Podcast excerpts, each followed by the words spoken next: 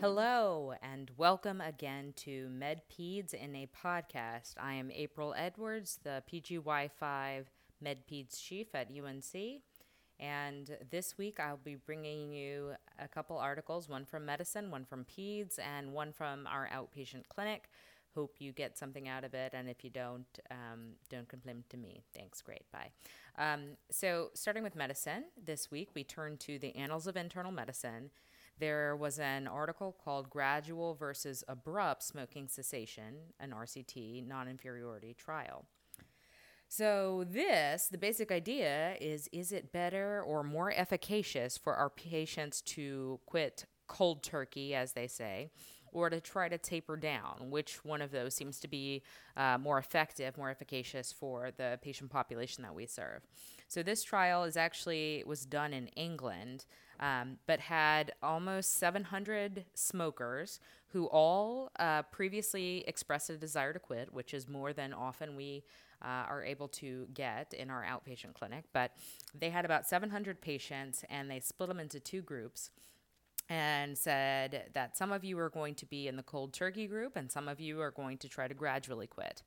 Um, so basically, they set a two week date, and in the abrupt group, uh, they gave them nicotine patches and said, keep on doing your thing, smoke whatever um, for the next two weeks, and then you're going to just stop.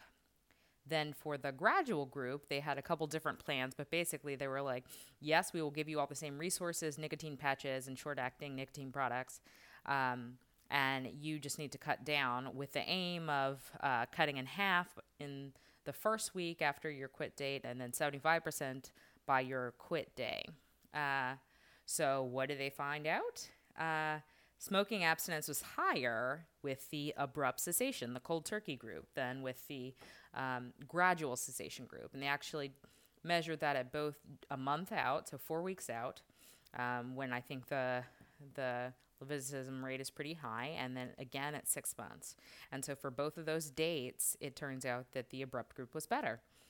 So what does this tell us, if anything? So it was actually a pretty well done trial. Um, it was, I mean, it was done in England, um, but the patient population um, was they were all i mean uh, the, some of the limitations were that they were all already 100% ready to quit they enrolled in this because they wanted to stop smoking which is we often encounter patients who are in the pre-contemplative state then also, it was um, a majority uh, Caucasian population. Uh, about 94% of the population was Caucasian.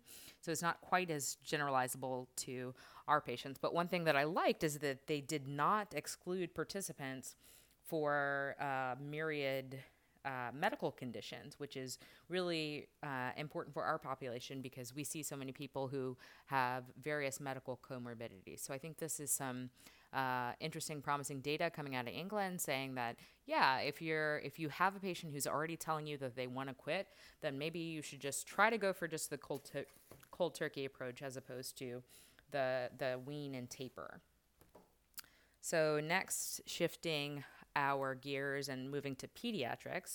Exciting news. So, this week we have an article out of um, the recent edition of Pediatrics by our very own Charles Wood. So, a study that came out of UNC. Um, and so the article, article was entitled Bottle Size and Weight Gain in Formula Fed Infants. So there has, as we know, there's been an association with sort of portion control and portion size uh, and the association with weight gain in older adults and, and also older children. Uh, but this is gearing the focus specifically on infants. And in this study, particularly infants between the two month visit and the six month visit. And the question that they asked is basically so for people who are already telling us that they are formula feeding their babies, does bottle size have any impact on how much weight that baby will gain between the two month visit and the six month visit? So they, it was an RCT uh, that spread across four pediatric resident clinics. And they had about 400 uh, babies that they checked at the two month visit, and they basically said, okay, m- parents uh, what size bottle do you use? Four six eight or greater? Um, what bottle is most likely what you would use to feed your baby.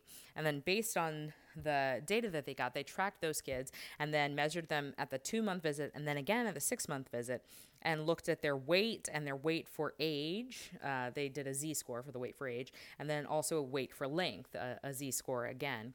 And said, how do those things change? And is there any difference besi- between the um, the population who uses a bottle that is six ounces or less or six ounces or greater.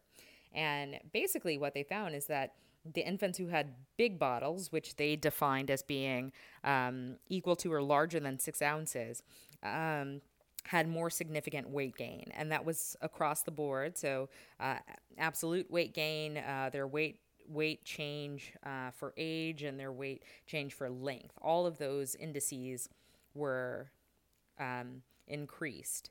Uh, and so this is, I mean, it seems uh, often I feel that some of the pediatric data we have, when you read it, it seems like, oh, yeah, I could have guessed that. But this is important data because if you think about a kid who's less than six month old, six months old, their primary source of nutrition is coming from milk. Um, and so in formula fed infants, this is coming from the bottle. So this is not yet when the majority of the patients are, are starting to supplement with other foods. So most of the data we have is coming primarily from milk. So it's an interesting study. Uh, they did not actually measure how much each parent was giving the kid um, in each bottle. So, sure, you could have a bottle that's eight or 10 ounces uh, in size, but they didn't actually determine whether or not they were filling it half full or larger. But some interesting data coming out from our uh, our own people. Uh, so certainly worth talking about there.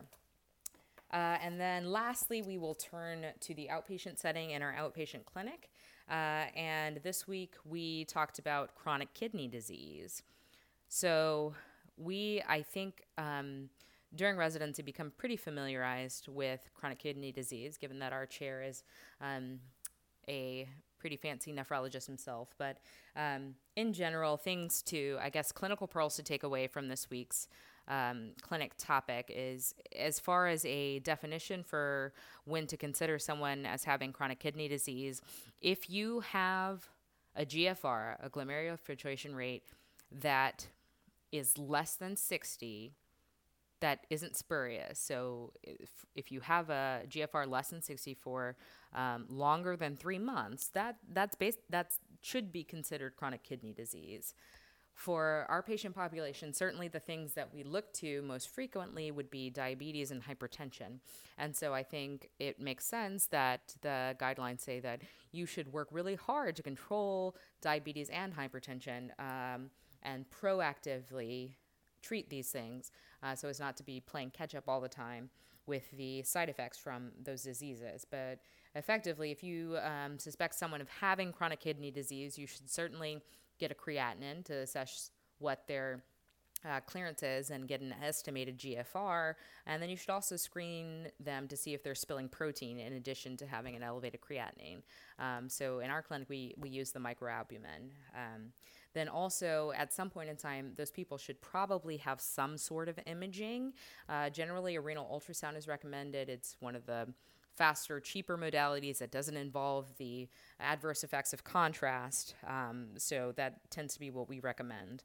And as far as workup, certainly if there is any index of suspicion or these patients fall under the screening guidelines for some of the other things um, that put them at risk for chronic kidney disease, you should do those things. So that's things like the hepatitis, so HBV, HCV, uh, HIV, all the all the things. Um, but also ANCA. Dr. Falk would be angry if I didn't also mention ANCA. Um, so screen people appropriately.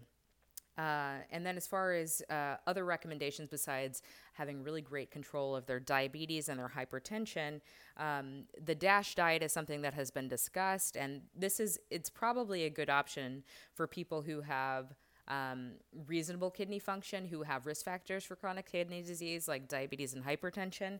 Um, but once your GFR sort of falls below 60, then you're more at risk for some of the adverse consequences like hyperkalemia, etc.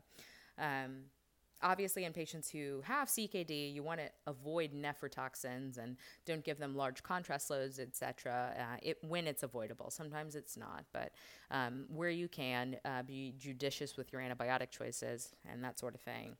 Um, and then, as long as their GFR is greater than 30, it's probably still a good idea to have that person on either an ACE inhibitor or an ARB. Um, because those are renoprotective medicines. Obviously, they lend themselves to certain um, risks, uh, particularly hyperkalemia again.